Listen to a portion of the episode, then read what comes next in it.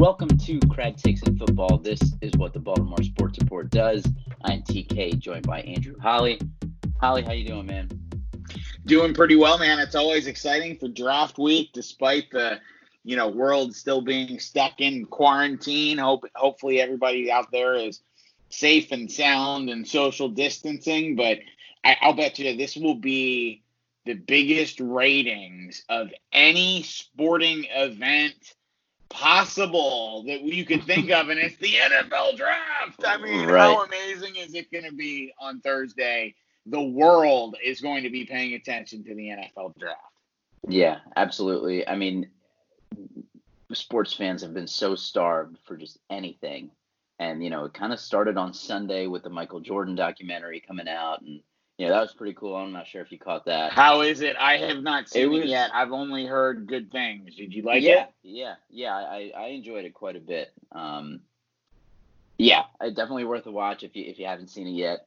But that kind of got the ball rolling, and then we got the draft on Thursday, and you know Friday and Saturday obviously as well. And you know so many storylines surrounding the draft as well as as you know all these teams are going to be drafting remotely and how is that going to work and they're already having some technical problems. So i think that this draft is going to be absolutely fascinating. I cannot wait. We're, we're here on tuesday uh, april 21st and, and, you know pretty pretty proud of myself for knowing that off the top of my head. But we, we're, we're less than 48 hours away from the draft and uh, it cannot come here soon enough it really can't, you know, and it, you you are so right. The fascinating wrinkles to this draft. Now, here's here's what I question: is I know that we're still going to have three nights, so it's not like it's going to be a shorter broadcast. But are we really going to need that much time between picks?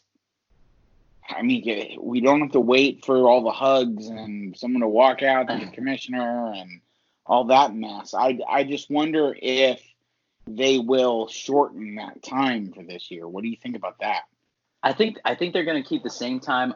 Honestly, I was thinking that they might add some time um, because communication, even within the team itself, is going to be harder and take more time, you know, with bandwidth problems that a lot of the coaches and GMs are complaining about and you know, it's it's going to be well. That's a good point, especially trade. when there's still going to be trades and all that. I'm not. I'm not. Well, yeah. I'm not giving trades the. Uh, excuse me. I'm not giving trades the respect that I should be for there. So you're right. Yeah, and, and you got to think. I mean, are there going to be fewer trades just because it is going to be harder to pull off, and you don't want to rush into something that you feel don't feel comfortable with, or whatever the case might be, or are there going to be teams who feel like they can take advantage of other teams and other setups and uh, you know be hyper aggressive in this type of draft where they where they see some opportunity?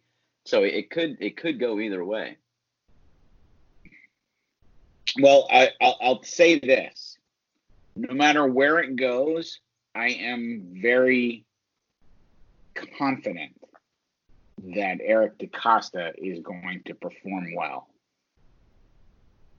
Yes. Whether that yes. be whether that be sticking where we are and and you know making making use of all of this, you know, bounty of draft picks that we have this season, or whether we trade some of that to move up and and get certain guys that we have targeted uh, to make this team the Super Bowl Super Bowl winner we want, then have at it. But I, I am so confident in Eric DeCosta with every move he has made so far.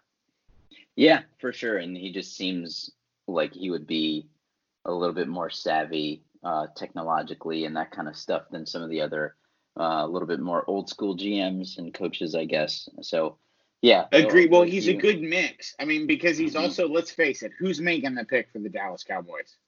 Is it really the GM of the Dallas Cowboys or is it Jerry Jones? He is you know, the GM it, of the Dallas Cowboys. Well, it, well, that's my point. And and it, it you've got Jerry Jones sitting in front of a computer with none of his scouts around him. Yeah. And he's making yeah. the I mean, now granted, he may just do that anyway every year for the first round pick, but that's all seven rounds of the draft. Mm-hmm. Jerry Jones is sitting in, you know what I mean? Like he's not right. doing that every year. So I wonder if he's not the person that's sitting on that in the desk, who is? And do they really have the authority to make, to choose whoever? I mean, because they don't have other people there. I mean, it's just that there's a lot of fascinating wrinkles. Yeah. You know, Yeah, it- it on on it who can- really has control of the draft, who is really that Mhm. person sitting in that chair. You know, like clicking on the player, you know, on their Microsoft Teams call or however they're doing it, where Mm-hmm. They choose a player. Um, Right. And then, you know, you think about you think about a team with a lot of new pieces in their front office like the Browns, you know, they have a G- new GM this year, you know. How fast has that te- team been able to get some chemistry going and really have some good conversations and you know, really have good constructive discussions about who to pick. I mean, it, like, you know, it, it, it can g- even go back that far, which you know, even adds to the uh adds to the intrigue here, which is which no is, doubt. I mean, I think it definitely an, another reason why. I'm sorry to speak over you there, but another reason why it bodes well for the Ravens is that they have had such consistency in their structure in the people at the top, even with Eric DeCosta, you know, being a relatively new GM, he's been such a force in the organization, especially with the draft, you know, for so long. This really, this is old hat for him. You know, being able to sit there. If he had to run the whole draft by himself with nobody, I'd be okay. Let's Yep. go. Have at it. You know. So yeah, I he's think, certainly uh, earned that. Yeah, he has. He's earned our confidence, and and you know, hopefully he will continue to prove us right. But um, we have kind of a different episode planned here today. Um, we are going to go on the Draft Network. We're sharing screens right now, and we're going to go through a mock draft together live as we record. We're going to do all seven rounds. We are just doing the free version here, so we're not pulling off any trades or anything like that. So we're going to stick with all the Ravens um, original draft positions here. And uh, wait, hang on a second. You know, I think you only did one round. Oh, face it. Yeah, so we'll, we'll restart here, but we we just want to see, you know, eh, according to the Draft Network, and and you know who who are possibilities, who are uh, some guys to keep an eye on in certain rounds, and you know who who might the Ravens be picking from realistically. Um, so we're in the first round here. We just kicked off the draft. Um, Joe Burrow went first, and you know that makes a lot of sense. But as you go get into the teens and the early 20s, uh, there's a lot of a lot of different things that could happen here. So as we look at the board, uh, we're we're at number 28 here. Um, you know, the top guys according to the Draft Network available are DeAndre Swift, the running back, J.K. Dobbins, another running back, Jordan Love, Jonathan Taylor. You know, so four guys that the Ravens probably don't really have their eyes set on. And and I've seen a few uh, people mock the Ravens picking DeAndre Swift, uh, the running back out of Georgia, who is extremely talented. He's really really good. But can you really see the Ravens taking a running back in the first round? I think that's the most asinine thing I've ever heard in my life. I mean, I, and, and look, it's it says nothing about the talent of the player, and I even understand the point that okay, the Ravens are a rushing powerhouse. We need to make sure we add a running back. I, I'm okay with that thought, but not in the first round Mm-hmm. not with the defensive issues. Whether you know if if the Ravens draft an offensive player in the first round, to me it's a it's a guard. You Yeah. ha- you know if you're if you're gonna because I- there are two positions that you potentially would draft in this draft in the first round. Outside of offensive line, it would be wide receiver because there's just that much talent there. But there's just that much talent there. I think, you know, you have to prioritize certain positions because there's so much depth at others. Wide receiver is one, I think, and we'll talk about this more when we get to the second round. But for me, there are too many good wide receivers throughout the draft that I've got to attack that, whether it be edge, whether it be outside linebacker, or excuse me, inside linebacker, um, an impact defender, who whatever that is, um, is what I want out of our first round pick. What do you think about that? No, I, I completely agree with you. I think wide receiver can wait because of the, the depth at the position. I you know so as I kept doing my own mock drafts, I just felt as though the rest of the board fell better when the Ravens go offensive line early. Um, you know, because there are some linebacker prospects that might be available in second and third round, like Malik Harrison and Logan Wilson, who has made a meteoric rise uh, on the boards. He's the linebacker out of Wyoming. And, and you know, there's going to be guys that are available not in round one. So even if the Ravens don't go get Kenneth Murray or they don't go get Patrick Queen, I think they're okay. The other position that really sticks out to me, obviously, is the edge. And unfortunately, uh, in our mock draft here, uh, Gross Matos just went off the board a couple picks ahead of us. And, uh, you know, he, he was a guy that I, I might I might have my eye on, or AJ Epenesa is still on the board for us here. Um, for me, if if at all possible, the guy is Cesar Ruiz, the center and guard out of Michigan. I think he's just a good. He, he can he can he can step in in day one and be a starter at center, or he can move over to guard. I think solidifying that interior line, especially as we continue to want to run the ball a lot and protect Lamar Jackson however however much we can, that's got to be the key. I agree with you. If he were to be there, now, of course, in this scenario, he's been picked. He yes. was picked by the Dolphins two picks, two selections before our mm-hmm. our chance. Same with Gross Matos, he's off the board. Patrick Queen, he is off the board. You know, we do have uh, Murray uh, is on the board for us here. Kenneth Murray, the linebacker out of Oklahoma. You know, he, there are a lot of mocks, you know, that that point towards him. Now, as as you mentioned in my mocks that that I was doing, now granted, you know, it, it, the the mock is only going to be as good as the database and the rankings. You know, mm-hmm. so who knows how rankings at the the stack up to how the NFL sees these players. But certainly as the the draft falls, as you said, you can kind of see where the depth is. Maybe mm-hmm. you're not seeing where you know truly where specific players are going to be ranked, but you're start, starting to see the depth. And I agree with you in the drafts where I did not take a Murray or even a Queen with that first round pick, it seemed to fall better later in the draft. And you could find guys like whether it be Malik Harrison, Logan Wilson, uh, I think uh, Akeem Gaither from uh, Appalachian State, some of the players, you know, even a Troy Dye or um, you know, we we you know we'll we'll talk about all those players as we as we get to the later rounds. But there just seems to be more depth when you don't take that player. So with that said, I think we can both rule out taking Kenneth Murray here. I think. Would you agree with that? Out of the available yes. players, we're already crossing off Kenneth Murray between both of our conversations. So let's yeah, and I, let's would, set I would him aside. That the Ravens do that anyway. I'm not sure that I yeah. Murray in the first round. Yeah, it, there's something about him I don't love. Now, granted, we may draft him, and he's you know our favorite player the next ten years.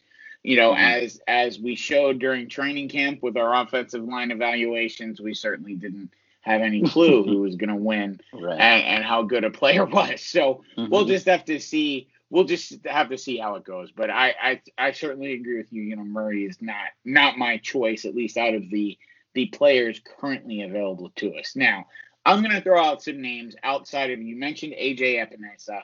Um, I think you know here's some other players that I would choose from, um, and I'm gonna I'm gonna narrow it down to three players.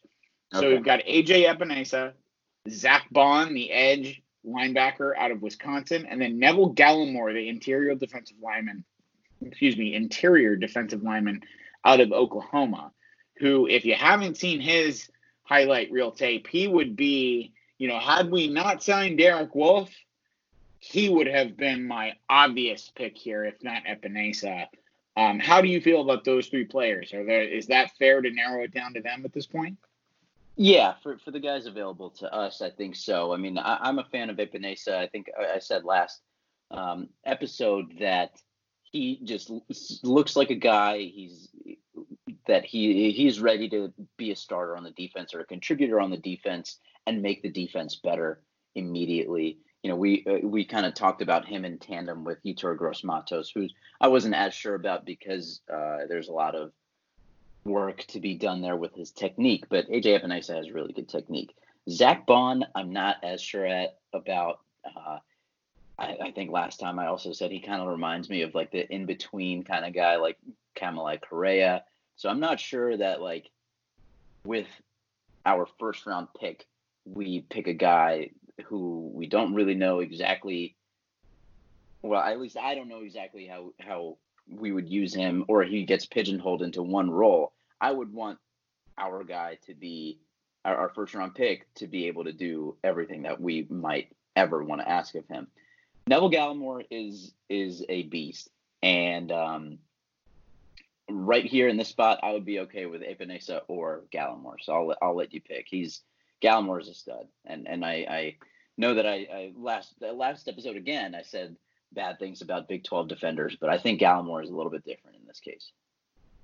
I I agree. I think he really would add an interesting piece uh, to the interior defensive line. Um, you know, that said, I think a guy like Epenesa uh, to me is more of a need for depth at this point. Now, depth in the defensive line, interior defensive line, is still important because we've got a lot of age there.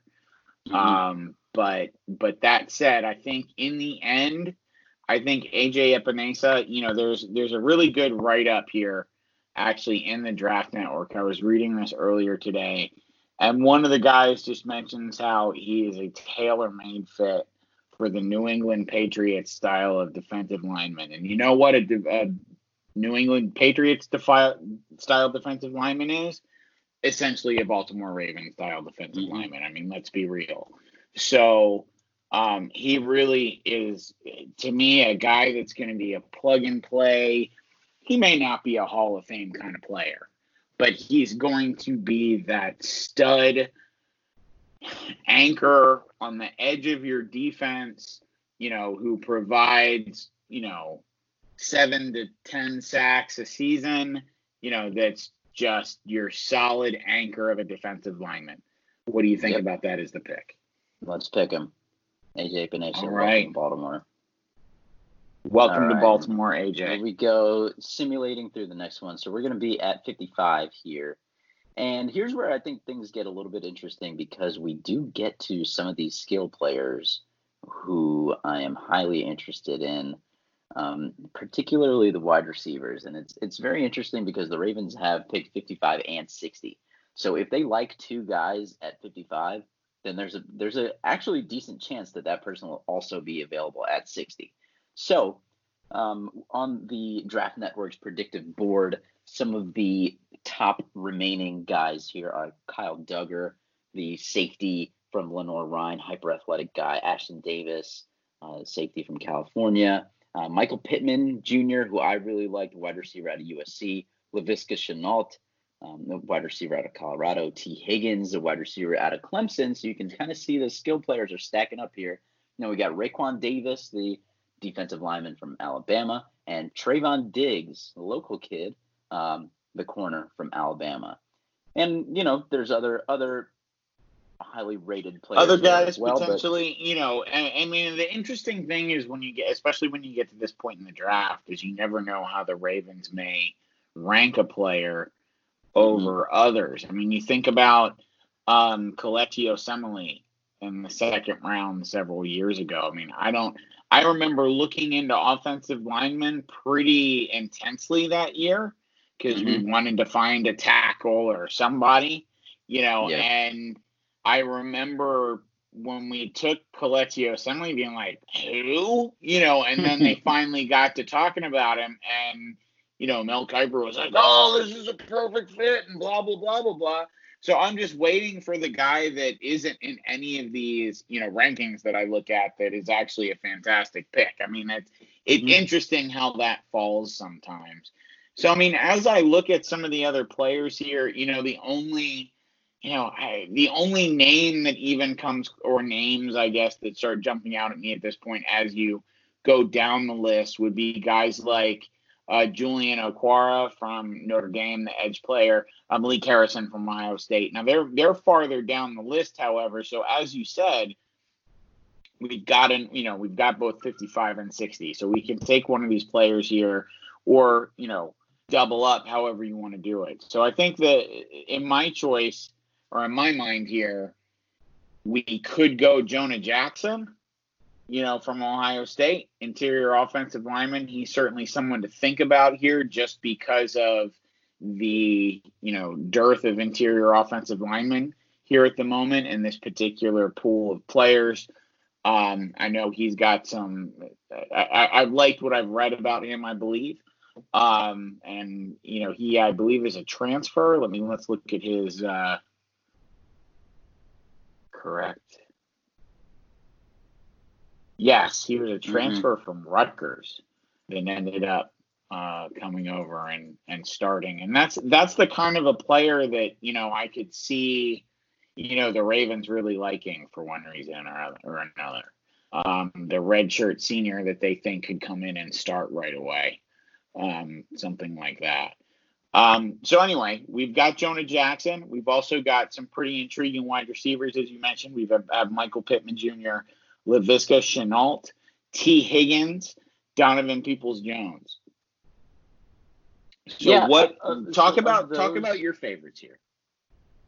My favorite guy here is Michael Pittman Jr., uh, the wide receiver from USC. Uh, he's big. He can separate. He's got strong hands. He's a good in and out route runner.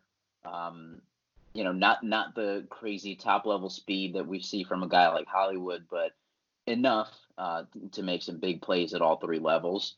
Uh, so I really like Pittman in this spot. Um, if he if he drops this far, um, I do also like Jonah Jackson, and he's a guy that might be there at 60. So, you know, you, you got to kind of weigh that decision as well. I think um, Pittman can be a playmaker and another big body uh, alongside a guy like Miles Boykin. So um, I, I, think my guy here would be Pittman.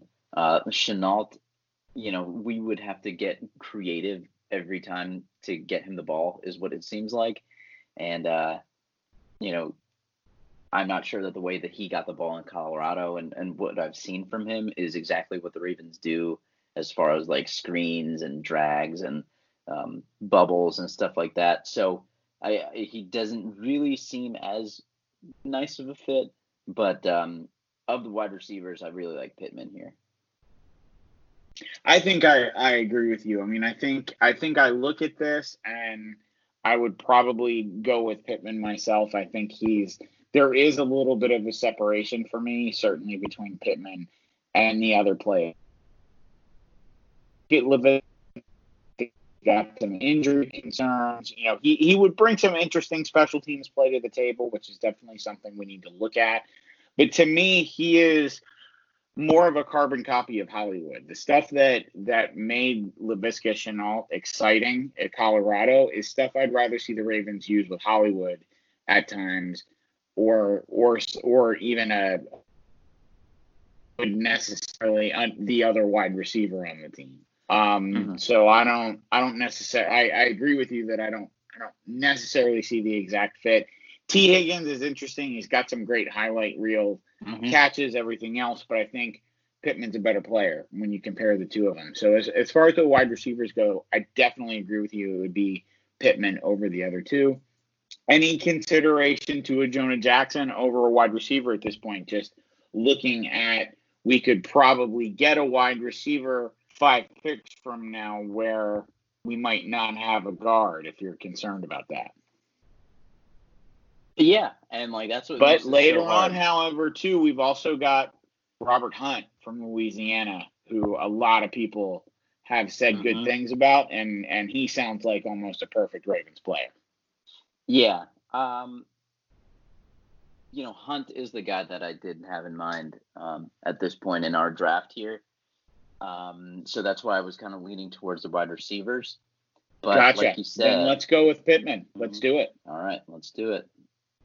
Michael Pittman Jr. Welcome to welcome Baltimore, to Baltimore. Fifty-five. And, now, and here we go. And look at that. There we go. Jonah mm-hmm. Jackson was taken one pick before us. Not yep. not a huge deal, as you said, because we still have Hunt on the board. Now mm-hmm. Hunt is still fairly far down the board. Um, however, you know we have to look. We're at pick sixty. Um, mm-hmm. And what is our next pick? 92. 92. So we've got 30 picks between this second pick in the second round and and our next pick in the third round. So what what are you looking at here? Should we go for Robert Hunt or should we see what else is on the board? I think uh, this is a spot in which, well, our guy Malik Harrison is available too, so it's going to be a tough choice either way. Um, I think this is a spot where you really go offensive line. Um, you know, you help help Lamar once by getting a wide receiver, but now you got to keep him protected, especially with the departure of Marshall Yanda. Um, you know, I, re- I referred to the linebacker depth a little bit with guys like Logan Wilson, uh, whom whom very well might be gone at this point in, in, in the real draft but uh, you know he's still available to us uh, in in the draft network here. I think you got. Well, and I gotta... think you know there's something to be said. As much as I would, there's nothing I would like more than having a guy like Malik Harrison on this on this defense, even if he wasn't a three down player.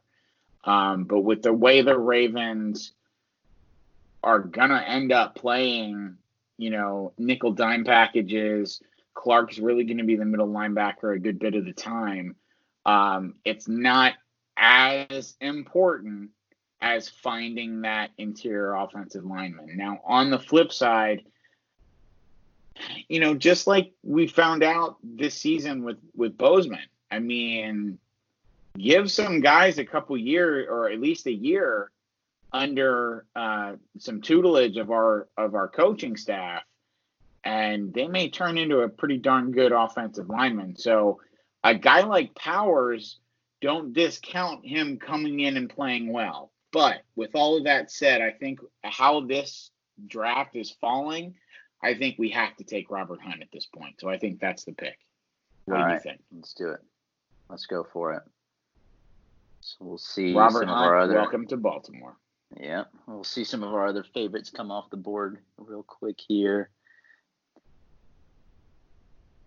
Um, has Harrison been picked yet?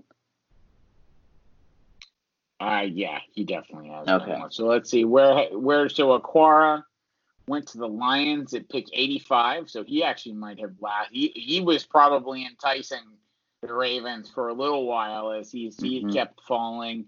Uh, let's see how how far did uh, my man Donovan Peoples Jones, who actually I like quite a bit. Uh, he fell to 71. I like him a lot for the Ravens. I even in the second round potentially how certain things fall. You know, there's there's something about him, especially with the Michigan connection. Um, I just I just think that could be good. Look at Laviska Shenault falling to the first pick in the third round. That's interesting to me that he falls all the way all the way down to the third, considering he was a fringe first round pick. So it looks like uh, Malik Harrison, he went three picks after we picked Hunt uh, to the Chiefs. So here we are. Yeah. So let's just go over our picks so far. So in the first round, we picked uh, AJ Epenesa, the edge defender out of Iowa. Then we took uh, Michael Pittman Jr., the wide receiver from USC, with our first pick, number 55, in the second round. And we just recently took the interior offensive lineman from Louisiana, Robert Hunt. Um, so let's see. Let's go over who we have on the board. So uh, some of the positions we'd want to look for at this point would certainly be linebacker, um, maybe double up on interior offensive line if we so choose. Wide receivers always deep in this draft. maybe a tight end to add to some to some depth there. Um, just looking at some of the players we have available, uh, it looks like Akeem Davis Gaither. Is anyone else jumping out to you as I scroll through? That's that's the name that's standing out to me. Um, you know, he's he's a really athletic, uh, decisive linebacker from what I've seen, and seems like he would be a good fit alongside Chuck Clark, even in some of these like dime and nickel situations. Um, so I, I like him. I think he would be a nice fit. You know, he said that he idolized Ray Lewis as he was growing up, so you know he's got that connection there. Yeah, I, it just seems like you know that would be a good fit for us. Um, another name that I have my eye on, I got three in a row right here. Number 99 um, is K'Von Wallace, the safety out of Clemson, uh, captain of the national championship team. He's also, you know, very, very good player. I think adding to that secondary is kind of a dark horse selection that the Ravens might make just because, you know, Earl Thomas getting a little bit older. Um, you know, we don't know about DeShon Elliott's health and, you know, his ability to actually get onto the field. And you can never have too many good players in that secondary. So I think K'Von Wallace. You can't. I mean, think about how deep we thought our secondary was uh, mm-hmm. in training camp last year, and we had to trade for Marcus Peters. Yeah, yeah. Um, I mean, it, so it's amazing how fast I, it can happen. Yeah, it, it can it can happen like lightning. It's the same argument for drafting a running back. Um, you know, it, it's uh, whew, I, I I don't know. I, I agree with you. I, I would definitely think about drafting a DB at some point in this draft. Um, mm-hmm. You know, I mean, but another thing to look at too with some of these players is is what might be out now. Certainly, you don't want to you don't want to draft by thinking, oh, well, there's some veteran free agents on the street. But mm-hmm. at the same time, it's not the end of the world. So let's say we don't get a tight end at some point in this draft, and you think, oh my gosh, well, we traded Hurst, and you know, tight ends were such a big part of the offense. Well, then there's a guy like Delanie Walker who's a free agent, and quite frankly. Yep a, a, player like that who was you know, the H back, you know, sort of all that jack of all trades kind of player back with the Niners and then turned himself into a Pro Bowl caliber tight end with the Titans. I mean, he's almost perfect, quite frankly, for, as a guy to come in on a, you know, relatively reasonable contract, you know, to come in and be a, a part time player, because that's really kind of what he is at this point anyway. Um, I think that's a that's an attractive position. So that's the other thing to look at. So while we want to look at needs, we also don't want, don't want to reach when there are players out there that we're not quite into. You know, so if there is that cornerback or safety that you know really is that best player on the board, you know, it might be time to just make that move. Mm-hmm. Yeah, yeah, I completely agree. Um, in, in addition to the guys that I mentioned, I really like Logan Wilson in this spot. Like I said, I think he might be gone a little bit earlier than this. Uh, uh, I got to watch him a little bit more today as well, and, and you know I really like his range um, as a linebacker. Van Jefferson, wide receiver out of Florida, I think he's really talented as well, and he could be an interesting addition. So doubling up on the wide receivers in the draft, I think, is something that the Ravens are going to do. Uh, but you know, it depends on if it will be this early or not. I think in in my mind here, the pick has to be Akeem Davis Gaither. Um, just a linebacker. I agree with you. Who's got the range? I think that's the guy in this spot that makes the most sense. I agree with you, especially because I don't think Logan Wilson is a realistic, you know, person that's really going to be there at that point, mm-hmm. based off the buzz um, that seems to be out there. Um, so I agree with you. I think even even then, Akeem Davis Gaither might still be the pick. I mean, who knows? Mm-hmm. But at least for this point, Akeem, welcome to Baltimore. All right. So now we got 13 picks before our next one. So we got 106. A lot of the same guys still on the board for us here. Logan Wilson is still on the board. Um, we did miss out on some of the wide receivers that I had my eye on, which is okay. You know, they're still going to be available in rounds four, five, and six uh, some some quality players. Um, now here you mentioned tight end. Is this an appropriate spot for tight end? Maybe. Uh, there's a couple guys, but there's also I just Bryant, and I. You know, speaking of it. running backs, there's also a couple running backs on the board here that might not Yeah, be Yeah, An- uh, a bad Gibson out of choice, whether that be a Zach Moss out of Utah, maybe Antonio Gibson out of Memphis, which I'll, I'll be honest with you, I don't know a whole lot about him personally, but yeah, I just see that he's he's currently the top player rated uh, on the board here. So I guess he's a running back wide wide receiver hybrid kind of player. So Yeah, he actually might be a very intriguing player for the Ravens as that um, you know, fourth fourth running back, you know, kind of player. Um, what do you think about that? I mean, that's I don't know. I don't know. Well, eh, I don't know that I like this guy. I'm reading, you know, worst trait is pass protecting. So I don't know that that's what we want in our backfield uh, with Lamar. I don't know about Eno Benjamin. Let's see. NFL comp he's is he is Perkins. dynamic, man. He is he Is is he? electric. Yeah, Is he electric? I don't know any. Who's Paul Perkins? I don't recall Paul Perkins. Paul Perkins He's the NFL actually was on comp. was he was uh on the Ravens for a week or two on the practice squad. Paul Perkins, but- really? Yeah, but yeah, but he was he was he was on the NFL roster with the Giants when they had all those injuries at running back. Okay. Mm. Okay. If- yeah, if it's not. It's not here- impressive when someone's supposed to be good and their comparisons are names that you've never heard of. Um, I think it's odd that they're finding those kind of names to compare people to, but I guess I guess whatever. Um, so if, okay. if we're gonna go running back here, my pick would be Zach Moss. And I'm not sure if you've been able to check up on him, but he just seems like uh, a power guy, like uh, very similar to Gus Edwards. So I mean, gotcha. if you're well, you know what? There's Gus, then something to be said for thing. needing needing um, depth at running back. And when your pro comparison is Kareem Hunt, I'm going to say that makes me feel a little bit better than some of the pro comparisons of these other backs that are out there. So just on that alone, which Mhm. is very poor decision making process, but just on that alone, I'm going to agree with you and say I think Zach Moss is our choice here.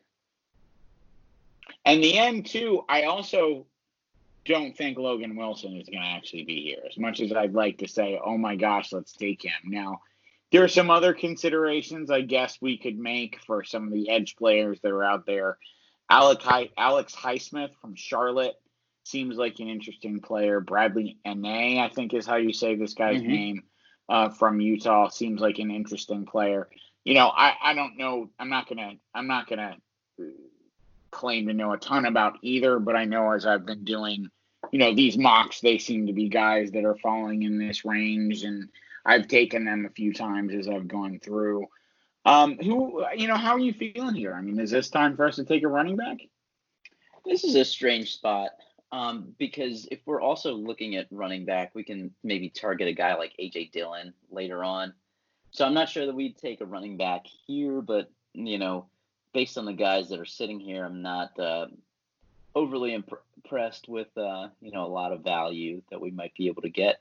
So maybe maybe Moss is the way to go. I mean, if he if he's the best player available for our you know potential roster, then I think he's the guy. All right, let's do it, Mr. Moss. Welcome to Baltimore. All right. All right, we're heading uh, up to our pick in the fourth round, number 129, our second pick in the fourth round. Uh, just to give you another recap of uh, what we've done so far as uh, surrogate Eric DeCostas. Uh, we started out the first round with AJ Epine- Epenesa out of Iowa, uh, the edge edge outside linebacker, defensive end. Uh, we've got Michael Pittman Jr. out of USC at wide receiver in the second round, followed by Robert Hunt, the interior offense, offensive lineman from Louisiana.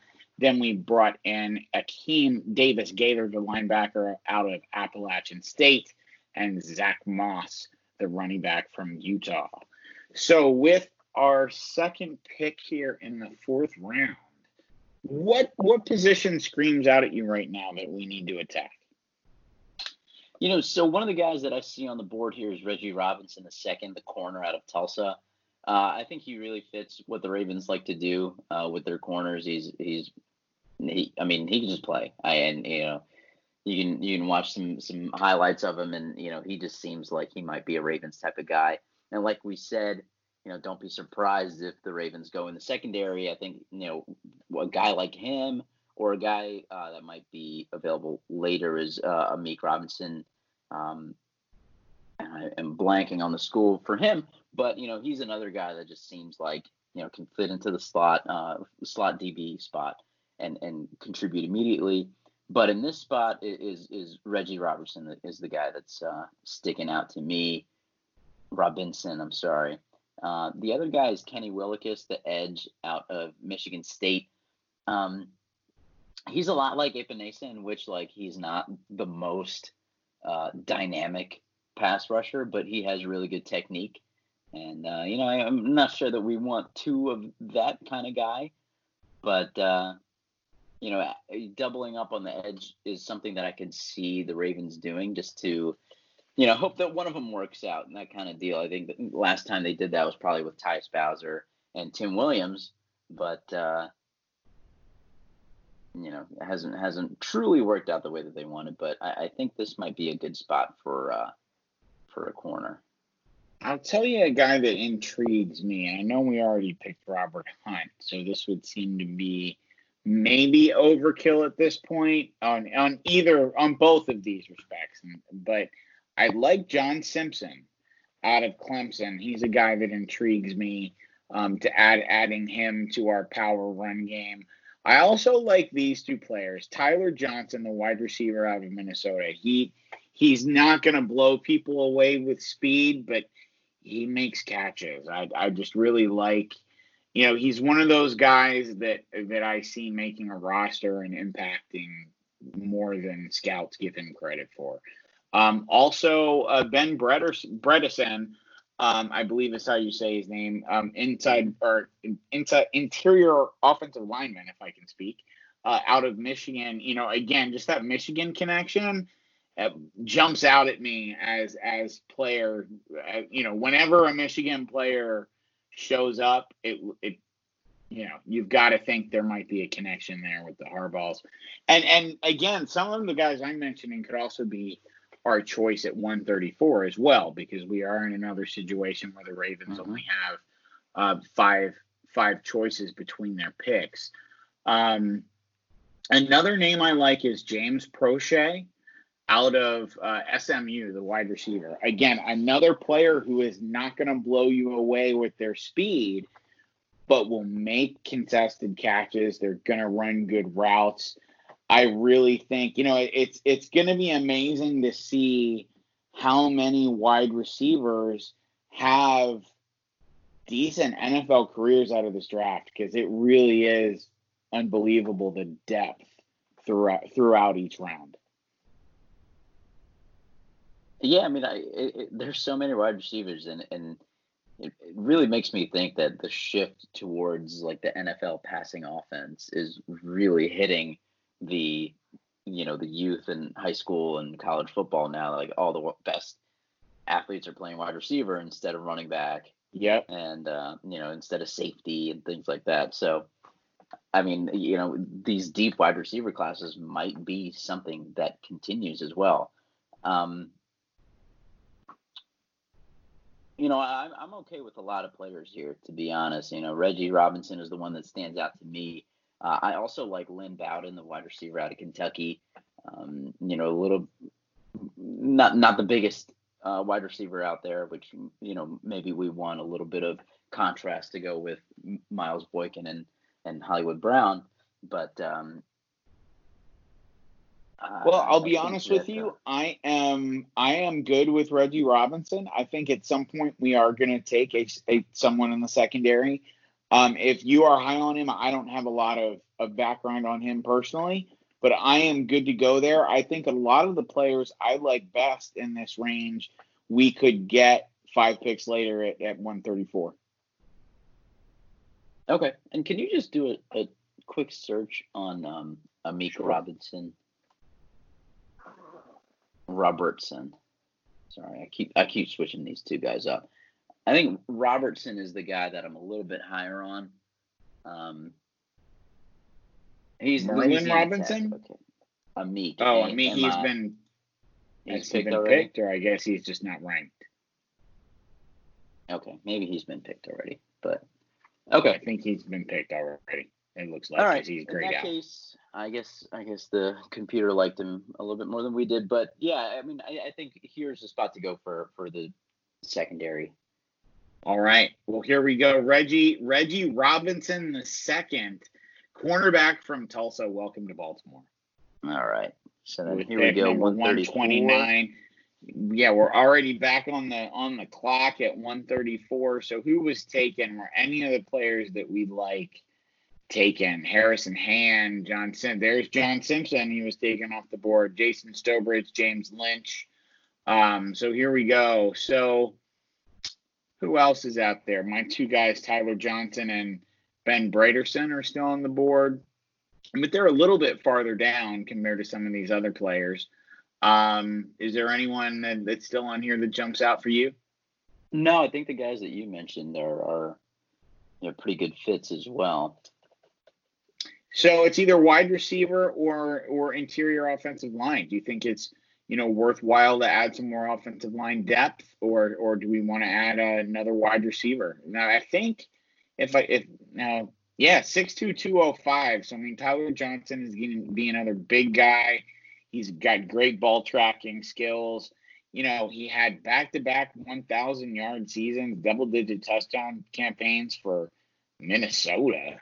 You know, mean, so obviously they didn't have a great quarterback unless I'm unless I am forgetting someone that's amazing at Minnesota, it, it, says something to me that, you know, this guy without, you know, the the the tape measure speed and all the the the you know superlatives that some of the guys early in the draft are getting, he he still put up some pretty darn good numbers, and I have a feeling he's gonna end up having a good NFL career.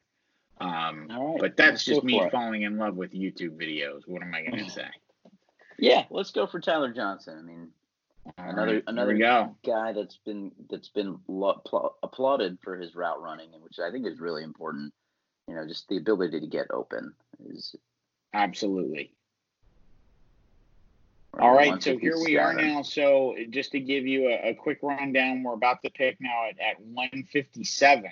Uh, we've got uh, AJ Epenesa, Michael Pittman Jr., Robert Hunt, interior offensive lineman from Louisiana, Akeem Gaither, Gaither, Gaither, the linebacker, running back Zach Moss out of Utah, Reggie Robinson, the cornerback out of Tulsa, and Tyler Johnson, who we just picked, the wide receiver out of Minnesota. So now we're picking, we have two more picks left.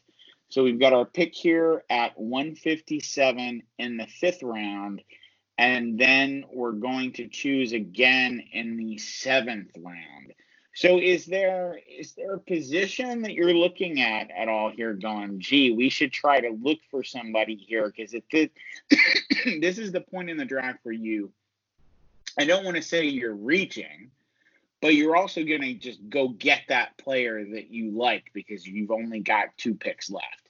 So, you know, there's Derek Tuszka from North Dakota State who is an edge outside linebacker, a little undersized, but he's got a lot of motor.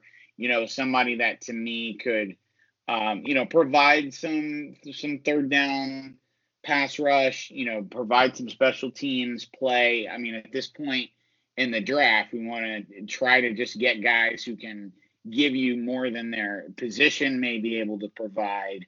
Um, so that's you know that's that's the guy that stands out for me as I look at this list. Who's who's standing out for you as we scroll through?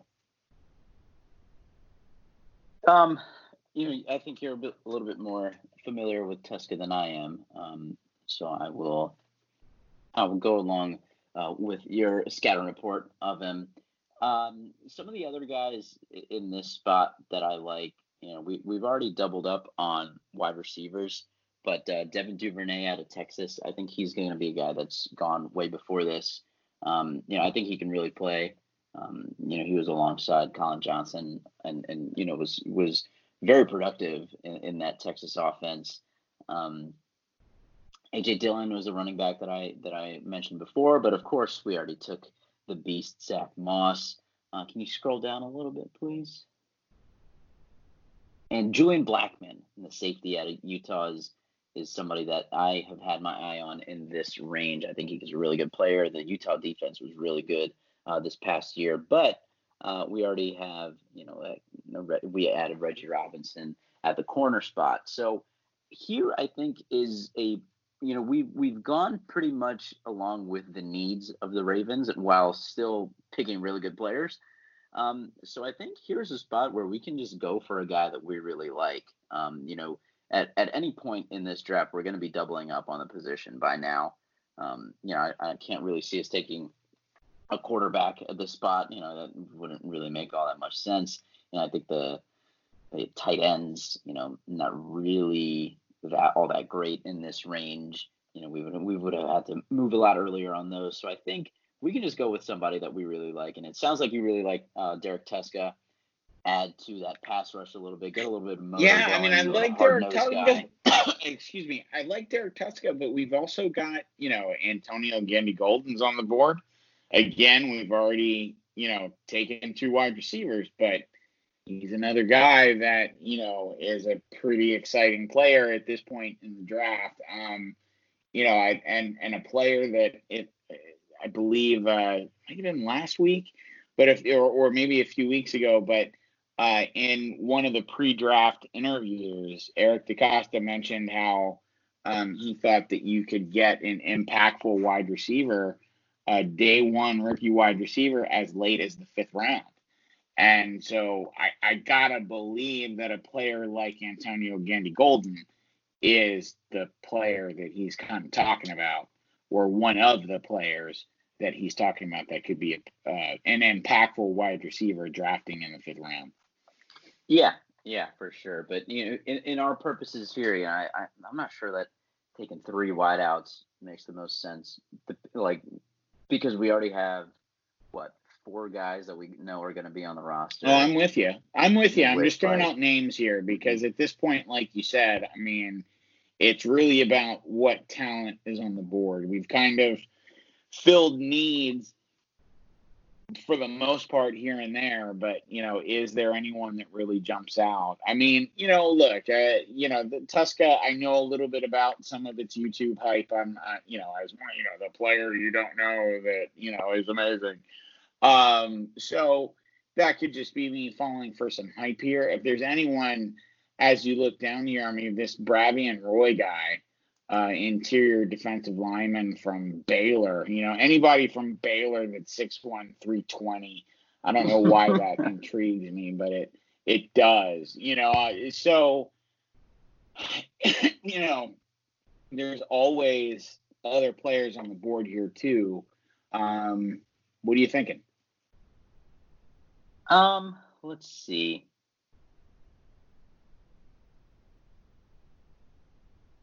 This is a tough spot. I mean, Geno Stone is another really good player. Um, you know, another safety. He's from Iowa.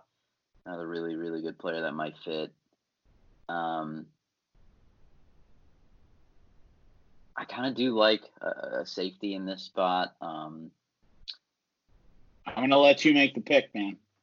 All right. In that case, let's go uh, Julian Blackmon out of Utah, the safety.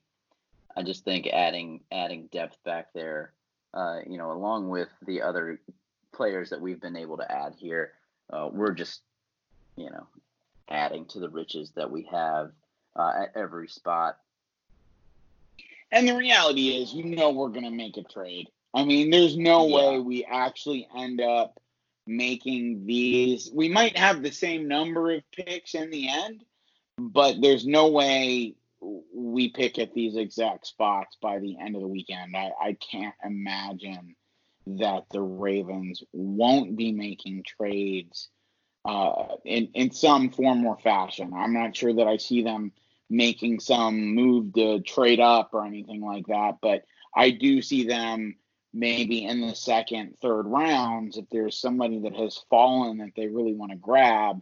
That's where I see them potentially making a move. Yeah. Um, yeah. Now let's see here. We we are down to our last pick of the draft, uh, pick number two twenty five. Um, you know, there's a player that I always, have, or I shouldn't say always, but I've got made a point of choosing um, throughout the last couple weeks of me doing these these mock drafts, and that's Joe Reed out of Virginia. He's a wide receiver, and I know we've already taken two, but he's he's different from those wide receivers. He's a kick returner, punt returner, special team extraordinaire kind of a player. Doesn't have a great receiving skill set yet, or at least a route tree yet. I, he has good hands. He's just not really the the you know technical wide receiver out there. A lot of people think that he might be a player that could be moved to running back at some point, used in the right backfield. Um, so this is this player to me screams Raven, um, especially with how we you know uh, feel about special teams and our need for wide or our returner rather um, you know, DeAnthony Thomas aside, you know, I think this is definitely something, a, a, player that would be a, a major help to us. I agree with you. I think this is really a dark horse need for the Ravens. Um, first of all, at the kick returner and, and punt returner position, uh, you know, DeAnthony Thomas was solid last year, but you know, nothing spectacular. I guess you know he did have some really bright moments, but I think the Ravens brought him back on just the vet minimum for one year. So that kind of shows me that they might be okay with moving on from him. You know, they, they haven't invested too much in him. Uh, so that's one need that Joe Reed m- might make. And then also on the special teams coverage side, you know, he seems to, uh, you know, be a contributor there too. And we mentioned several times last year in which the, the special teams coverage unit struggled and adding quality special teams players uh, who also can provide quality in other spots as well, uh, you know, multi, be multifaceted is, is, something that you would love to get at this point in the draft, getting that, you know, two-sided value there. So I think well, you like need that at this point in the draft. I mean, it's almost yeah. like you can't really take a player – and assume that oh well they're a wide receiver only. No, they if you're taking a seventh round pick, they better be ready to play special teams because that's the only way they're going to make the team. Um, especially when you consider how many uh, roster spots the Ravens have available for the you know undrafted free agents and other you know standard vet free agents and and everything else. So um, it's uh, I think he's the pick here if he's available. I think so too. And, and, like like you said, Joe Reed, you know, he might not even get drafted. Um, but I, I'm glad that we're talking about him now because he is a guy that I think Ravens and Ravens fans should have their eye on. You know, we're we're gonna take him in the seventh round here in our draft. Um, but he should be a priority free agent for the Ravens if he goes undrafted uh, for some of the reasons that we just talked about. And you know, like you said, we only have you know 57 guys under contract right now. We can sign like 20 plus guys, uh, including all these draft picks. So you know, there's going to be a ton of undrafted free agents come in, a ton of vets that we might bring in. So I think Joe Reed should definitely be one of those guys. And you're hovering over one more guy uh, that that uh, we've become fans. Of I know of. you're Zach, in love. I know yeah, you're in Zach love. Orr's, Zach Orr's younger brother, Chris Orr, the linebacker out of Wisconsin. I think there's a ton of value here. Um, not sure why he wasn't invited to the NFL Combine or isn't getting that much buzz, but I think he can really play. In addition to being, you know, having his brother on the coaching staff and having that rapport already, uh, I think that would be a really, really good fit. So either um, with this last pick here or as a as a free agent addition to the Ravens defense, uh, I, I, think he would be really really nice add. So either one of those two guys, and then just assume that we sign the other one in free agency. Uh, I think we should go Joe Reed. I'm going with you there. Um, let me just find him here. And there he is, Joe Reed. Thank you for finishing up the draft. Welcome so to Baltimore. So we'll let this finish up here, and then we can go back over some of the interesting players. If there's anyone we'd like to see where they ended up uh, as we uh, drafted here that didn't end up Ravens. So let's see. Um, so just re- real quick again, a final recap of our mock draft for the Ravens. Uh, AJ Epenesa was our first pick the edge defender out of Iowa. Then Michael Pittman Jr., wide receiver out of USC in the second round. Our uh, our second of our second round picks was Robert Hunt, the interior offensive lineman out of Louisiana. Uh, first of our third round picks was Akeem Davis Gaither, the linebacker out of Appalachian State. And then Zach Moss, the running back from Utah, rounded out our third round. Then our the first of our two fourth round picks was Reggie Robinson the second, the cornerback out of Tulsa, followed up by Tyler Johnson, the wide receiver from Minnesota. And then our final two picks in the draft, Julian Blackmon, the safety out of Utah, and then Joe Reed, the wide receiver from Virginia. So I think my first takeaway from this TK is that we have a lot of scouts uh, work in the Salt Lake area. Yeah, very strange. Pretty hard. Pretty yeah. hard. Two players out of Utah drafted by the Ravens. Yeah, I mean they were a potential playoff team. You know, it was this this past year. I think where they end up being like number five or number six. They got left out. They left. They lost late, but that was a good team. It was a good defense. So Julian Blackmon was a big part of that. Zach Moss, I think, uh, a, a, lot of people are a fan of. Um, you know, outside of those first three running backs, first four or five running backs, you know, he's the guy that really draws a lot of attention uh, in the draft. You know, we were able to address a lot of the Ravens' needs, but I don't think we were necessarily drafting for need. We were we were finding quality players that we liked that just happened to fit the Ravens' needs. So yeah, and I think, I think that's to do both. It is possible to do both. I mean, I, I think we talked out each each choice, you know, fairly well as far as trying to figure out who we thought was best uh, per choice, and it, and it was a good conversation. I mean, I think I think this was a very intriguing look at what the Ravens are going to have available to them as they draft. And I'll tell you what, I'm going to be especially intrigued um, to to watch the draft unfold and see how we see how we did.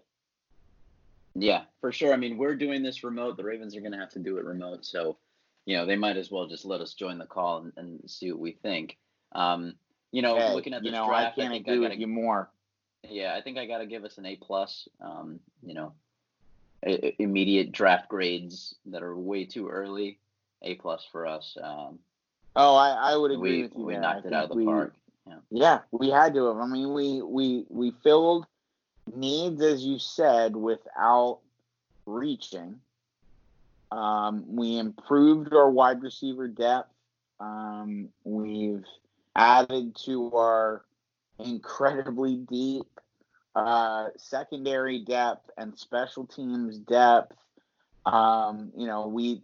I, would say I'm a little disappointed that we we only ended up with Akeem Davis Gaither at linebacker just based off of our you know uh, what I tend to do as I'm I'm going through, you know, I have tended to prioritize a linebacker in either the second or the third round. But I guess even I mean we picked Davis Gaither in the third round, but I usually in either 55 or 60, I'm ending up with a linebacker. Um, and even sometimes when I'm chosen a linebacker with that 28 pick. Mm-hmm. Yeah. Is there um, anything that you've you noticed that's a little different between how you've drafted compared to how we drafted as a team? You know, this is the first time I took a running back. Um, I, I like hadn't taken a running back yet. I just figured that there would be some undrafted guys uh, that that the Ravens might yeah. be interested in. But you know, a guy like Zach Moss uh, can pack quite a punch uh, to the to the running game. You know, Mark Ingram said that you know competition breeds excellence pretty much. And no matter how good that running back group was last year you know you can always always get better. And you know competition will help that. So you know i wouldn't be surprised if the ravens do draft somebody. I don't think it's going to be number 28 um, in that no. first round like some people are predicting but uh, you know who knows? I would um, be severely disappointed if we left the first round with the running back. Yes i would agreed that is i mean look uh, let me put it this way: if if we leave the the draft with a running back, he better be Saquon Barkley esque. Mm-hmm. And, and I don't say that lightly. I, it, he needs to be impactful. I mean, it's not we're not just getting a guy in the first round to join the running back squad. If we're drafting him, he's our guy. You know, maybe I mean obviously he's he would start to split carries with Ingram. I mean obviously, you know, Mark Ingram's the man, but you, you draft a guy in the first round that by the end of the year he's the starter. You know, that's why you draft a running back. I mean, am I wrong? No, I, I don't think so. It's just I, I don't see it as. Even I don't if see it, it even if yeah, even if it is the best player available, I, I just don't see the Ravens going that way. I think uh, they'll find somebody else who who would address kind of a need a, a little bit. But um, yeah, I I mean I, I think we did pretty good job drafting here. You know, this is just one run through the draft network, um, draft simulator, mock draft machine. So you know it's gonna obviously fall different every time, and real life is not gonna be exactly like this either. But you know I hope this was uh, an enjoyable episode. Uh, you know, a, l- a little bit different. Um, you know, I hope you guys enjoyed it as much as as we did. Uh, we have two pieces of news that I need to discuss um, before we sign off here. The first, Rob Gronkowski. Wow, Rob Gronkowski traded to the Tampa Bay Bucks to rejoin. Tom Brady. Yeah, the tricky, tricky Buccaneers making some moves now that yeah. they've got Tom Brady. I mean, that is a more intriguing team uh, the more and more the weeks go by. I mean, if if they can keep Brady upright, um, holy gosh, that could be a, a fun team to watch for my friends and family down in Tampa Bay. Um, but uh, but yeah, that's that's that's kind of crazy out there. Fourth round pick. Mm-hmm. Yeah, they got Gronk in a seventh for a fourth rounder, and I feel like that's pretty good. I mean, the Patriots. Yeah. I think I heard they have one pick in the first 85 picks. So they. Just, I mean, I for a player that was retired, mm-hmm. you know, um, that's pretty freaking fantastic. I mean, mm-hmm. he wasn't coming back to play for the Patriots, so nope. For them, it's a free first, fourth round pick, essentially. Yeah, yeah, so that, that was that's one interesting thing, and you know at least he's out of the AFC, and we won't have to see him. Um, the other thing is some some lighter news: Lamar Jackson to be on the cover of Madden. Uh, what is it? 2021 now? I guess so. Yeah. Yeah. Wow. So second Raven ever. I think he kind of spoiled the news. Matt. I think Madden was hoping to uh, announce it themselves, but he announced it to the Ravens today on his video conference. Uh, that's awesome. I, I'm very excited about it. I am anti Madden curse. What about you? I yeah, I'm all about it. Um, I think that's great. It was bound to happen. Let's be real. He plays like a video game. It makes sense to have him on a video game cover. Um, mm-hmm. You know, I think I'm more at this point. I believe more in the Drake curse than the uh, than the Madden curse. You know, yeah, at that this seems point. to have taken but, over.